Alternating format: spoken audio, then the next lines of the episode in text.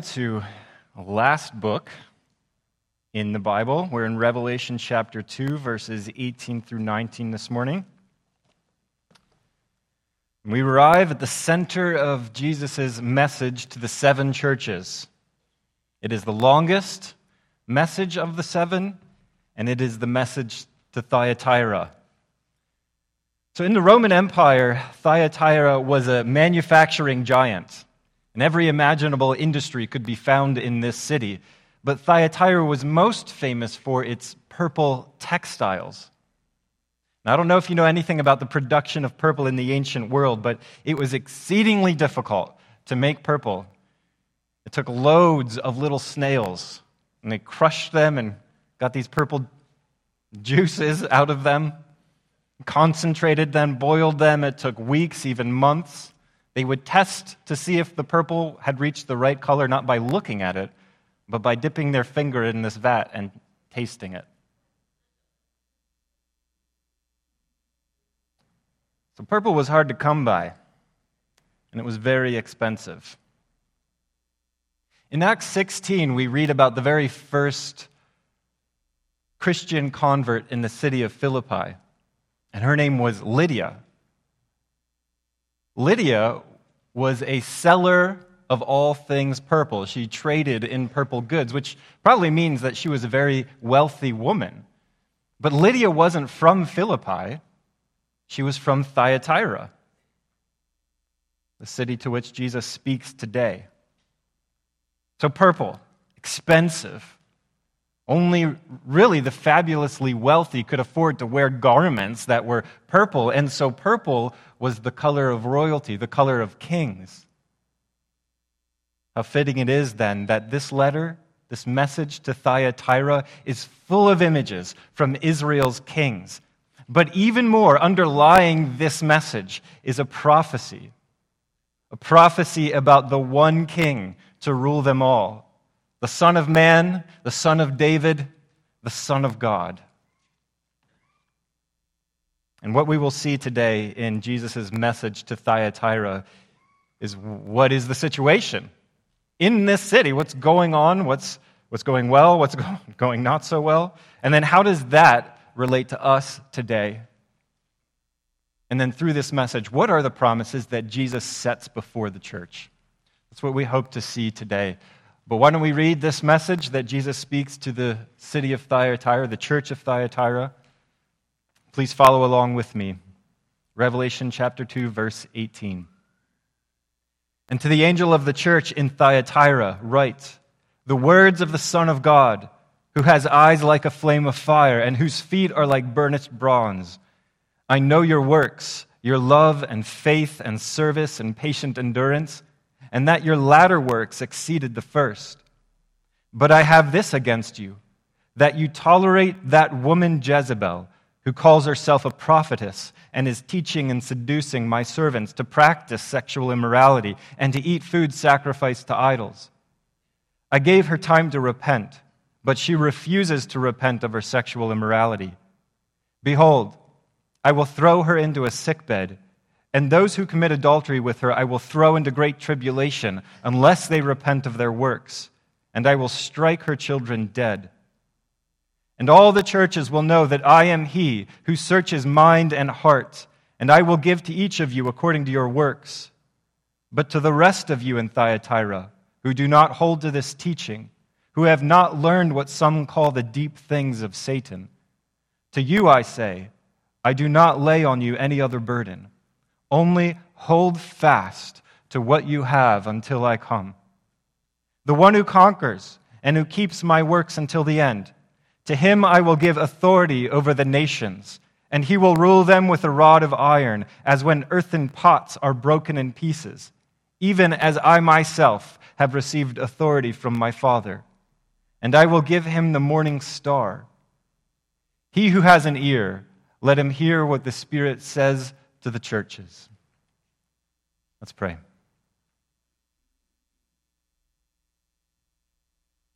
Give us ear, ears that will hear what your Holy Spirit says, Father.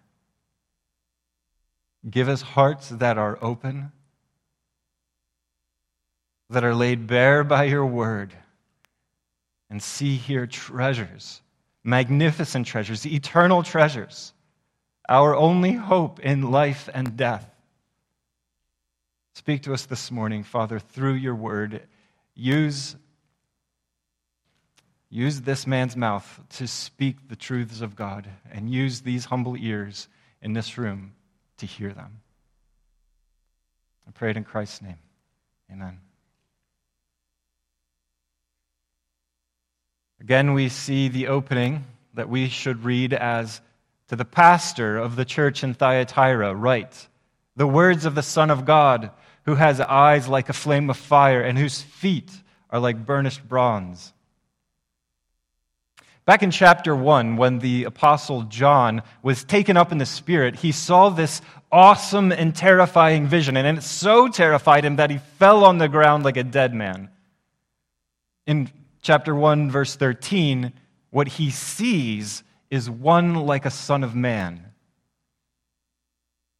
So there's something about this glorious being that resembles a human, a son of man, but he is so otherly, so different. He is a being like a blazing inferno with the brilliance of the noonday sun. He, he is like a son of man, but he is completely different than any other man or woman that history has ever seen. And so remember two things. One, the seven golden lampstands that are seen in this vision are symbolic of these seven churches. Two, Thyatira is the message in the middle of the seven. And right here, from the middle of the seven golden lampstands, this one, like a son of man, declares his name for the first time the Son of God. This is the only time in Revelation that the name Son of God is used. Such a name does not, does not mean that Jesus is the child of God, like he was born. It means that he is the divine person of the Trinity who took on human flesh who became a man and, like a loyal son, perfectly obeyed the will of his father. Begotten, not born, like we sang earlier. The Son of God is the most precious name of Jesus in the Gospels because the name Son of God is the very deepest part of Jesus' identity. In fact, the Gospel of Mark, which is a gospel all about this mysterious man named Jesus. Who is he? What is he about? That gospel doesn't reveal Jesus to be the Son of God until Jesus is hanging dead on the cross. Because Jesus' true nature cannot be perceived apart from the sacrifice of the cross. And that perception of Jesus' true nature is then confirmed in a tomb that is empty. And though Jesus is the Son of God above everything else, the cross proves that he is worthy of such a name. For he is willing to lay down his life in obedience to the Father, in love for the church, for his bride, for us. Because Jesus is worthy, because he is humble, because he is victorious, the nations are his now to command, and the earth is his to possess because he is worthy. And this is a precious fulfillment of an ancient prophecy in Psalm 2. As for me, says the Lord, I have set my king on Zion, my holy hill. I will tell of the, the decree. The Lord said to me, You are my son. Today I have begotten you. Ask of me, and I will make the nations your heritage, and the ends of the earth your possession. So, this is a prophecy about the Davidic king, about the Messiah the king that will reign forever and whose dominion will stretch across the whole earth. He is the one king to rule all other kings. He is the Lord before which all other lords must bow. All peoples, all nations, the earth and everything within it are his. And this king is the only begotten Son of God. The Father has given the Son this most precious gift the earth and the nations that dwell there.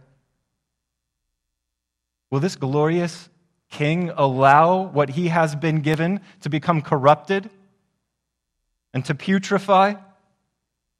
Will he burn it all up with fire so we can start again? No. Praise God because this is true for us as well. He takes what is ugly and he makes it beautiful. He takes what was irredeemable and he redeems it. He takes what was unclean and he makes it holy.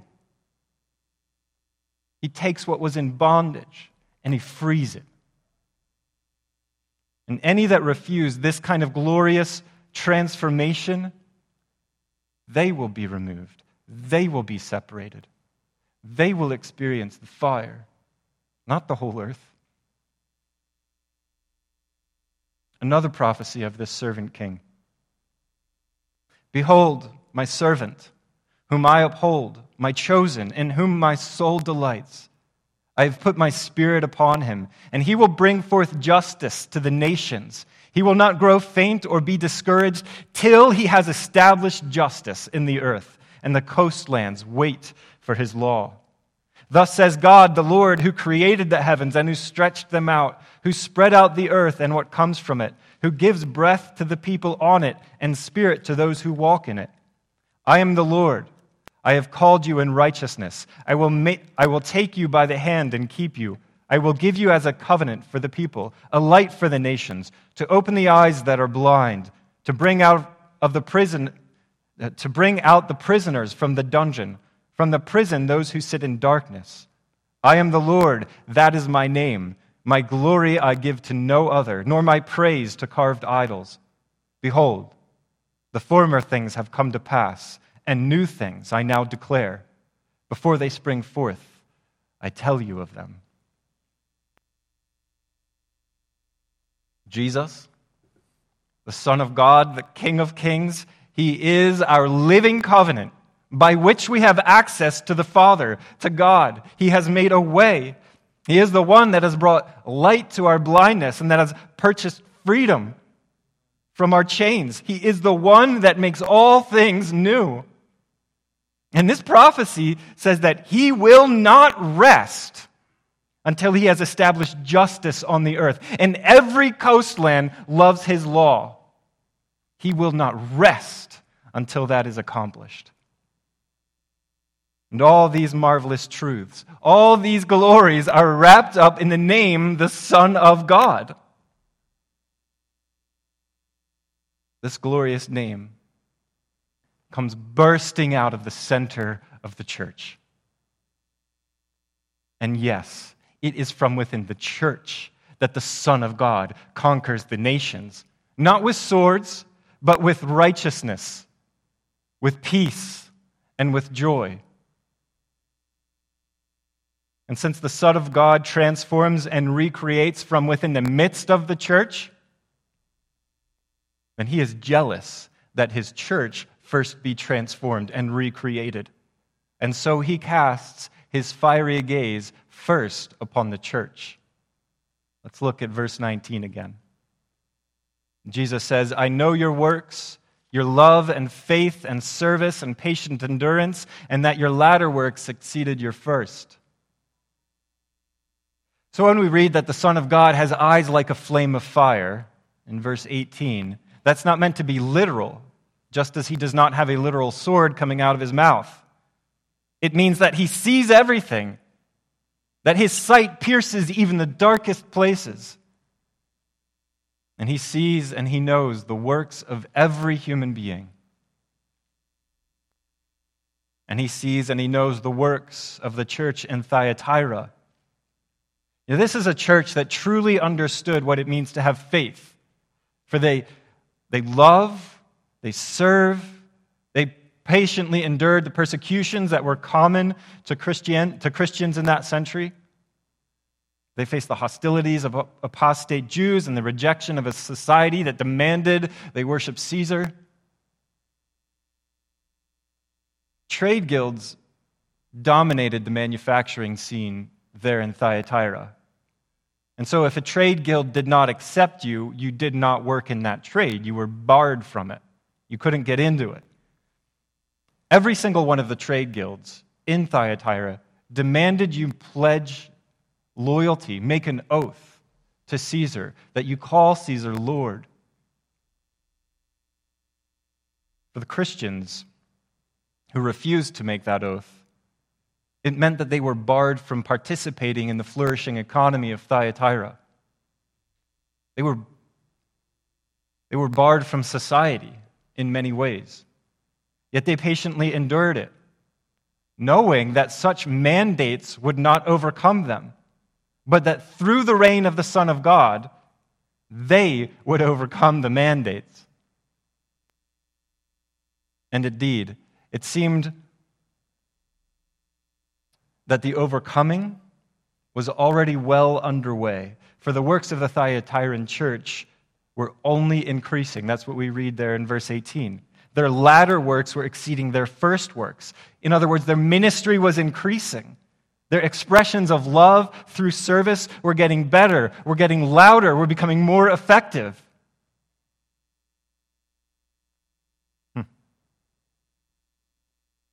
Think that if we ever face mandates that restrict our interactions with society, then we can learn a lot from Thyatira. Not becoming fearful or embittered, but growing instead in love, in service, in our faith, in patient endurance.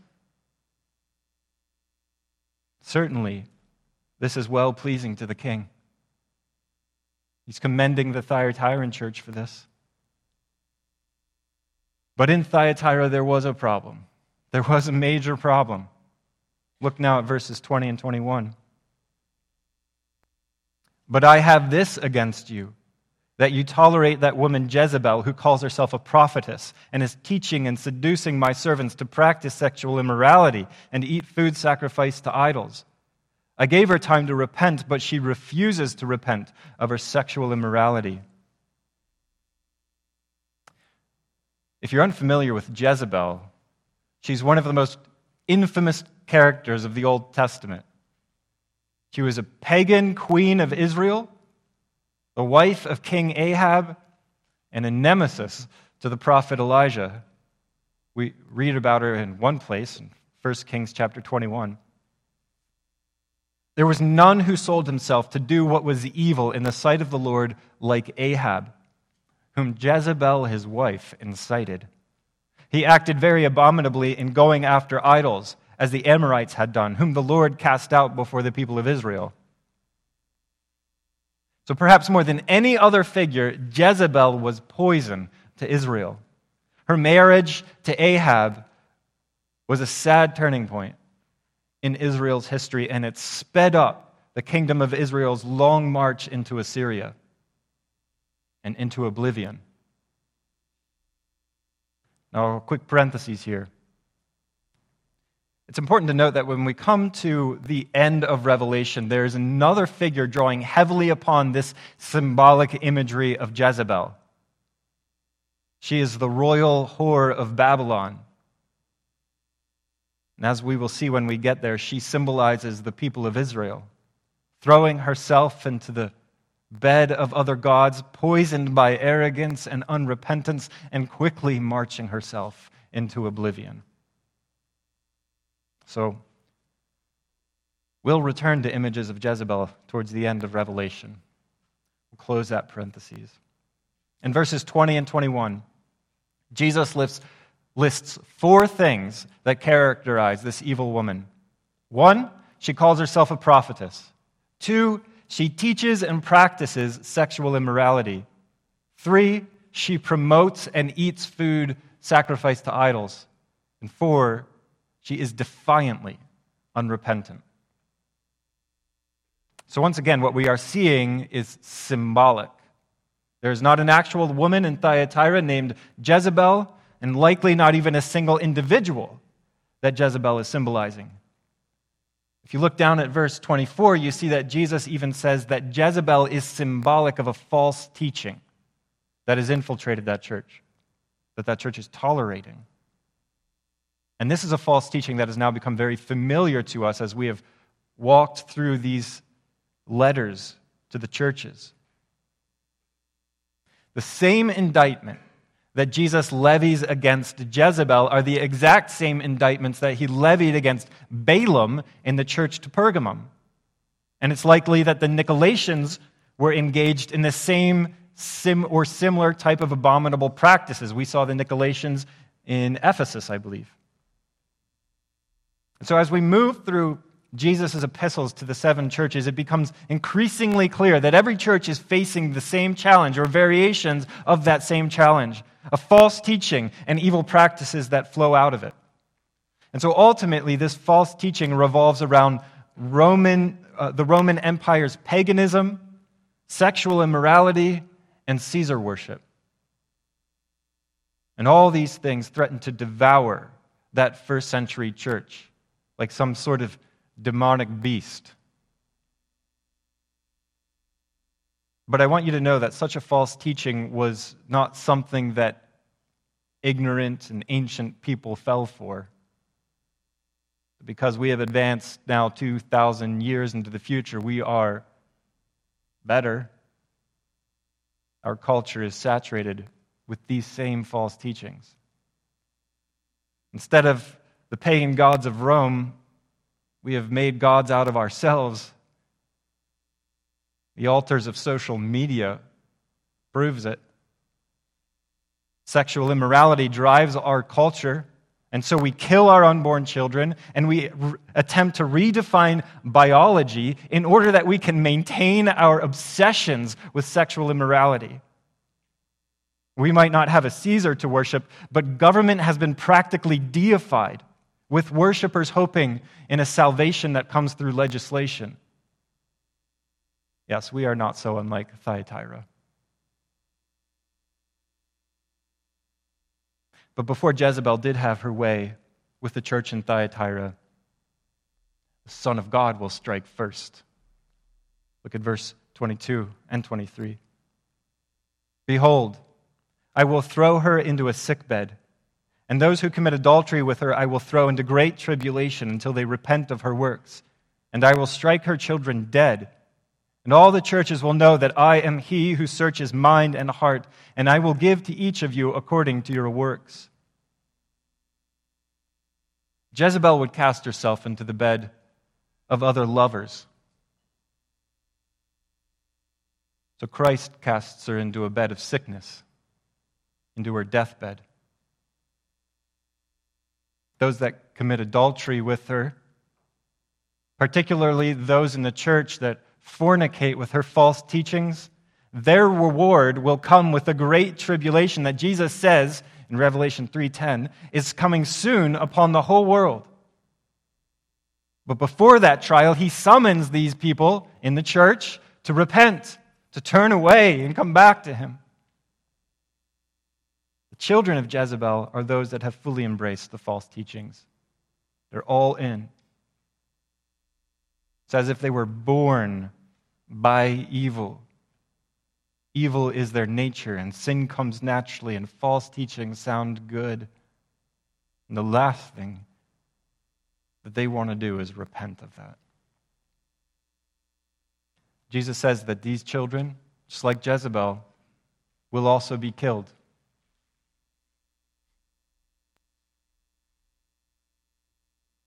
And when Jezebel and her children are judged, then every church, all those within the kingdom of God, will know that the Son of God has eyes like a flame of fire. That he sees what no human eye can see. He sees the secret thoughts of the mind and he sees all the way down to the depths of the heart. Nothing escapes his fiery gaze, and he gives to all according to their works. The Thyatiran church, with their increasing works of love and service and faith and patient endurance, will enjoy the favor of the king. And they will be rewarded, and we'll see that in a couple more verses. But those that go to the bed of Jezebel, and those that are born of her teachings, they will be trampled beneath the burnished, burnished bronze of the king's feet. And So when we see those in our world lying in Jezebel's bed, know that the Son of God sees it too. He sees it better than you do, and He has a sick bed for them. They will not be victorious despite what it looks like today. Verse 24 says, But to the rest of you in Thyatira who do not hold this teaching, who have not learned what some call the deep things of Satan, to you I say, I do not lay on you any other burden. burden. So Jesus is equating Jezebel's false teaching with the deep things of Satan. And we need to see a further connection here. We saw in chapter 2, verse 9, that Jews who reject Jesus are not Jews. The Son of God says that they worship at the synagogue of Satan. And so, here, with those who love the deep things of Satan, those that practice paganism and Caesar worship, they too are devil worshippers.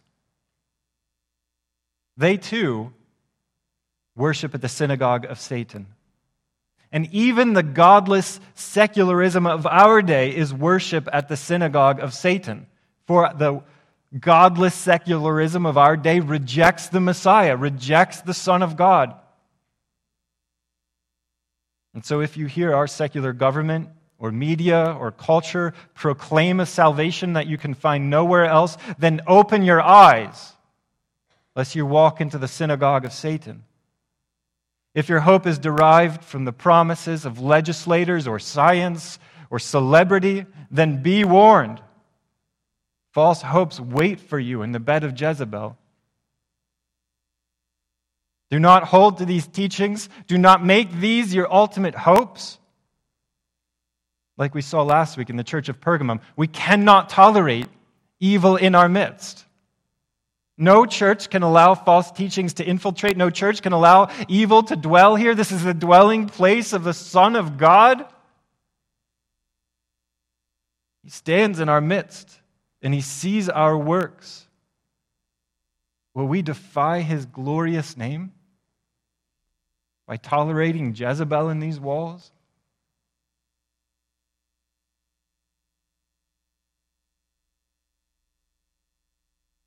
If a person repents and turns away from these things, then there is a warm welcome and a full embrace, and we will rejoice. But if repentance cannot be found, we cast those individuals out and give them up to Satan, just as we saw in last week's sermon, where we read 1 Corinthians 5 5. You are to deliver this man to Satan for the destruction of the flesh, that his spirit may be saved in the day of the Lord. So, if Jesus did not tolerate the unrepentant, then how can we? We might not be able to see into the mind and the heart as Christ can, but we can certainly see the works of a person. We can see what a person does with their hands, does with their life. And therefore, in the church, we do not judge the heart, we judge a person by their works in the church. And if their works are evil, we first call them to turn away from those works and to change. And if they refuse, then they can take their evil works elsewhere. We will not let them defile the name of Jesus in our midst. And we will pray that their exile is temporary and will lead them to a humble, repentant, joyful returning. It is our greatest hope whenever we, we're to cast someone out. but before we go on judging the works of other hands, we must look at the works of our own hands. Before we go digging for specks in other people's eyes, we must see the log lodged in our own. Now let us remind, let us uh, remember the church of Ephesus. The church in Ephesus was solidly grounded in the truth. And they faithfully fought off false teachers. They identified and they cast out false teachers, but they were weak in their works of love and service to one another. Jesus condemned them for that. Now, conversely, Thyatira is compromised in their doctrine, but they are exceedingly strong in their good works, which makes the church of Ephesus and the church of Thyatira something like opposites. There's always two ways to fall off the horse. In order for the church of Thyatira to resist, to resist the false teachers, they had to first be able to identify the false teachers. And how could they identify the false teachings and the seductions of Jezebel and how dangerous she is if they were not first wholly rooted and grounded in the Word of God? So, in other words, it appears that the greatest problem in Thyatira was that the church, and the elders in particular, had a weak scriptural understanding, or their conviction of Scripture was weak. They openly tolerated Jezebel. They didn't seem to know the peril they were in.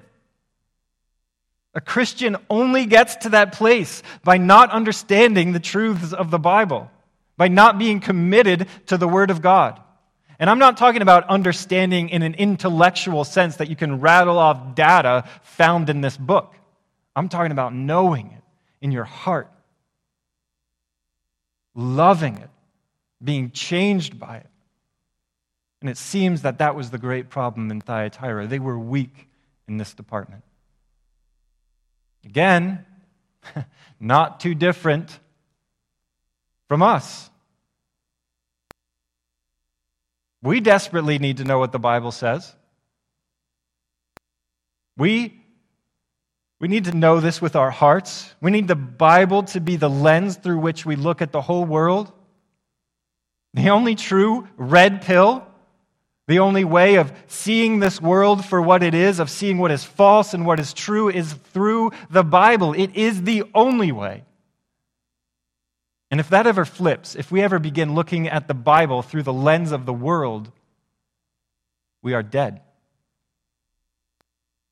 We have fallen into the bed of Jezebel. We have been overcome.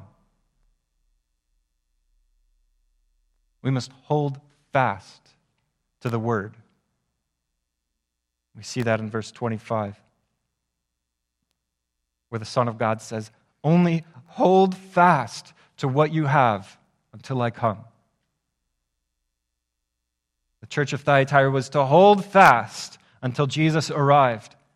And as we have seen now numerous times in Revelation, very soon Jesus was coming to judge. And until the enemies of Thyatira were judged, they, the church was to hang on, to hold fast. And so too must we hold fast. The calls to compromise our faith, to tolerate evil, they are constantly being shouted in our ears. And those that would strip away our conviction and make us question the Word of God, they are relentless. And those that would compel us to violate our conscience for some consensus of the majority, constantly claw at our doors. Brothers and sisters, hold fast to the faith that you, that you have. Hold fast to the gospel you have received. Yes, that's what we hold fast to. Do you realize it? We hold fast to the gospel, to the word of God.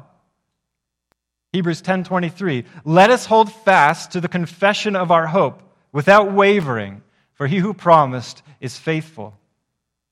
Philippians 2 That you may that you may be blameless and innocent, children of God without blemish in the midst of a crooked and twisted generation, among whom you shine as lights in the world, holding fast to the word of life. All those that hold fast to the confession of our hope, to our faith in the Son of God, they will not be overcome, but they are the overcomers. Let's look at verses 26 and 27 the one who conquers and who keeps my works until the end. To him I will give authority over the nations, and he will rule them with a rod of iron, as when earthen pots are broken in pieces, even as I myself have received authority from my Father. What I want you to do now is to open your Bible to Psalm chapter 2. We must go there. And what we will find are promises not reserved for heaven. These are promises that Jesus gives to his church in time and on earth.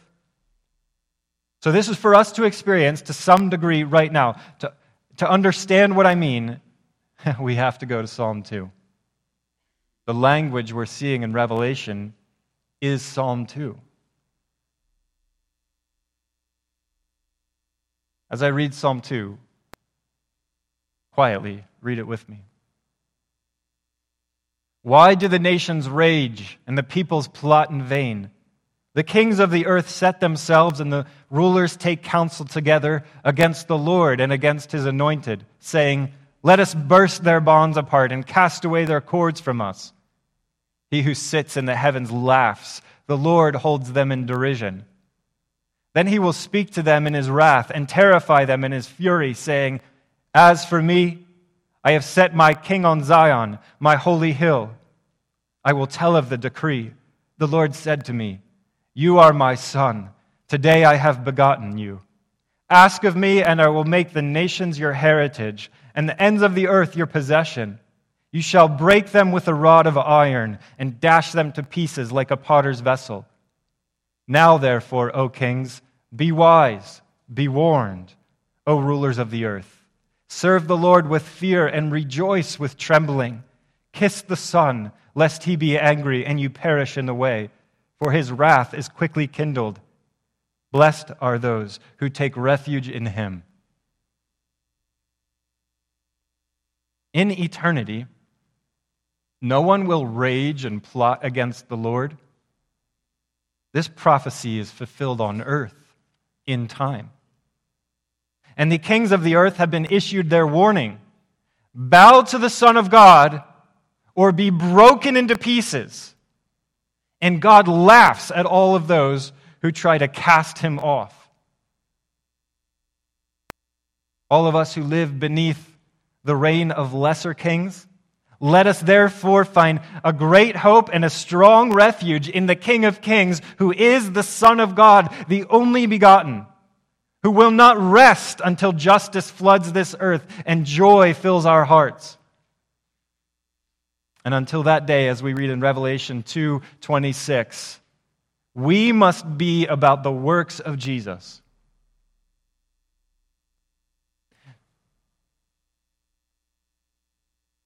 Do you know how the nations are shattered to pieces like earthen pots?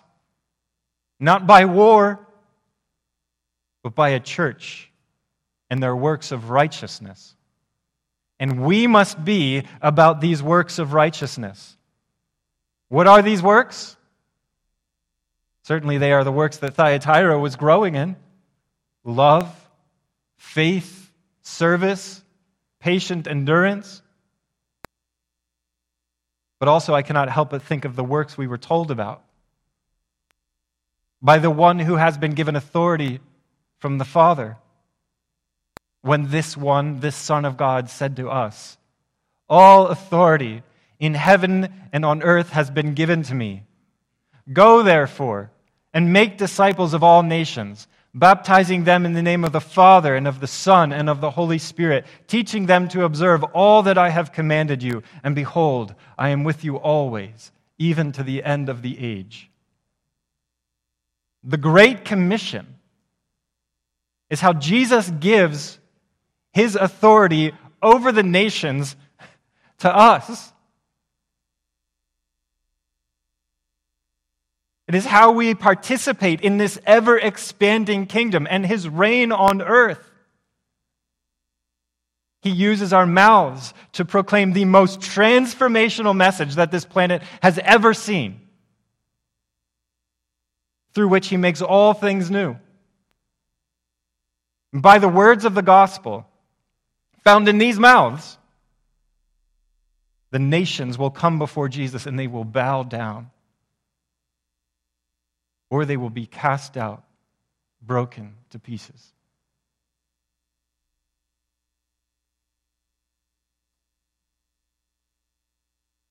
This is for you, church. This authority, this rod of iron, has been given to you to speak, to love with your hands, to serve.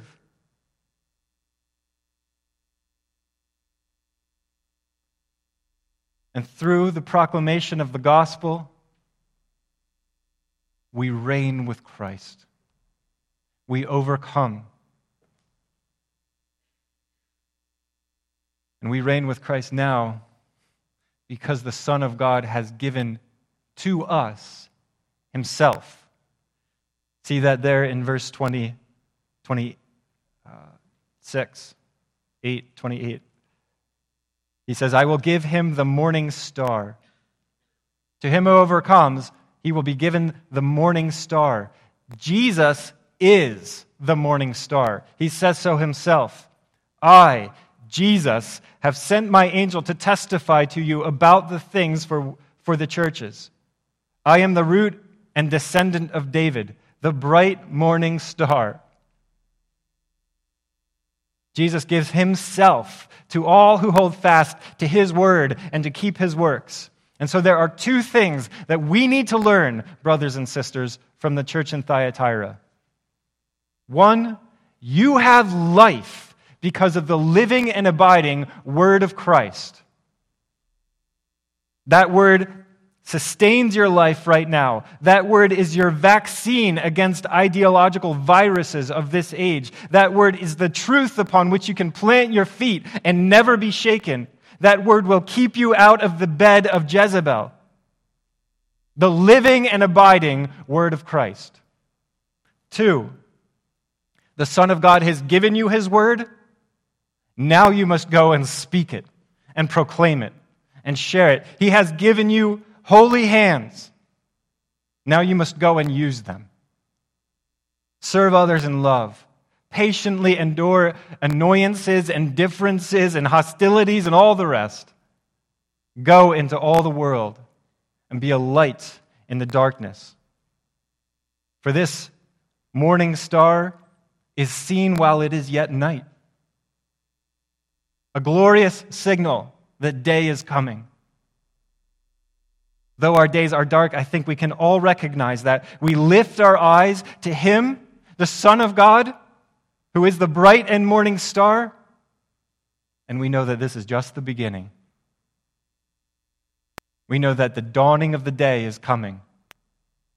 And with ever increasing brilliance, the Son of God is casting away all darkness, breaking the horizon. And though it might appear slow to us right now, all things are being made new, are being brought into the light. His timing is perfect. So hold fast.